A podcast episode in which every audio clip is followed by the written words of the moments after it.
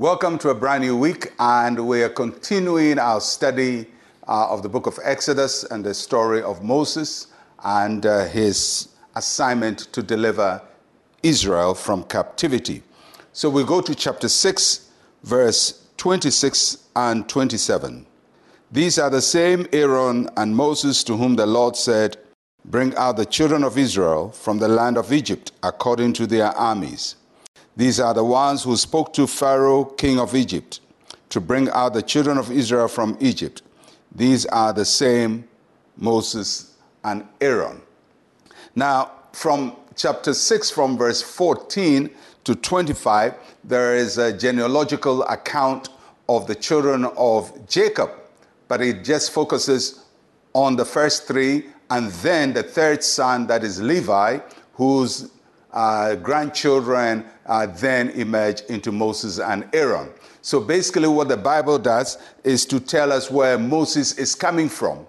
And uh, I've said many times that when you see a, a biblical word or phrase repeated at, in close proximity in a verse or two, it means God wants you to pay attention to something. And if you look at it, there is a phrase there that says, These are the same Aaron and Moses.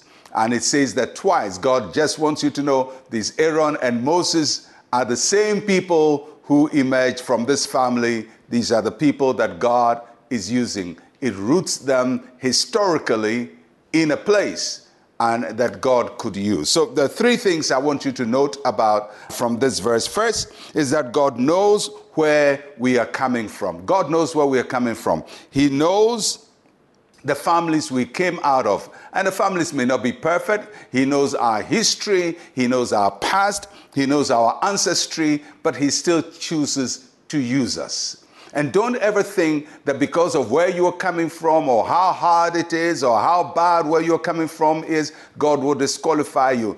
These are the same Aaron and Moses that God used. And you are the same person God will use even though He knows where you are coming from. The second thing is that God knows where we are. Not only does He know where we are coming from, He knows where we are. There were thousands of people in Israel, but God chose Moses and Aaron. God knows where we are. He doesn't mix us up with people. So we may be in a crowd, we may be with thousands of people, but He knows how to locate us, He knows how to find us, He knows how to track us. And don't ever think that there's so many people that God has forgotten about you. He never forgets you, He knows where we are. And thirdly, God knows where we are going. He, he knows what He wants to do with us. So He knows where we're coming from, He knows where we are, and he knows what he's going to do with that. He says, These are the people that he gave the command to to go and set the children of Israel free. God has an assignment for you, and that assignment will not be disqualified by your ancestry. And that assignment will not be disqualified by your history, by who your father was, who your grandparents were, their mistakes, their sins, their offenses, when God chooses you, He knows where you're coming from, He knows where you are, and He knows what He's going to do with you. And that is why God chose Moses. He wasn't from a perfect family. As a matter of fact, if you read uh, the story of Moses, there are some issues there that you would think would, would make God say, oh, no, no, no, this is not a good family to choose from. But these are the same Moses and Aaron. From this family line, with its problems, with its challenges, yet God chose them and used them.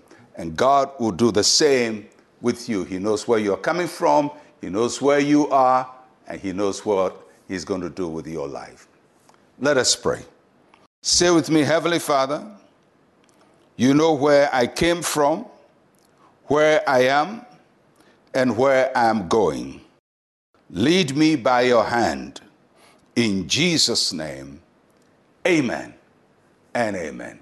Well, we'll continue tomorrow. I'm Pastor Mensa Otabil. Shalom, peace, and life to you.